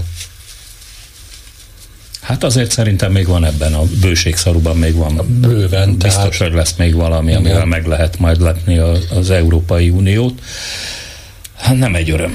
Hát meg ugye ráadásul ugye az is a propaganda része, hogy az Európai Unió miatt nem kapnak a pedagógus a fizetést, tehát egyszerre többfele lehet rugdosni, lehet rugdosni a a pedagógusokat, akik mind liberális kommunisták, a, a magyar állami propaganda szerint lehet rugdosni Brüsszel, tehát csak én mindig azon lepődök meg, hogy a magyar társadalomban már annyi réteg van, amelyet ez a kormányzat valamilyen szinten megsértett, megrövidített, és hogy, hogy mennyire atomizáltak vagyunk, nem tudnak az ápolónők találkozni a pedagógusokkal, a diákokkal, nem tudom, a Nézd meg a román tanársztrájkot, 200 ezeren sztrájkolnak, az egész ország, Igen.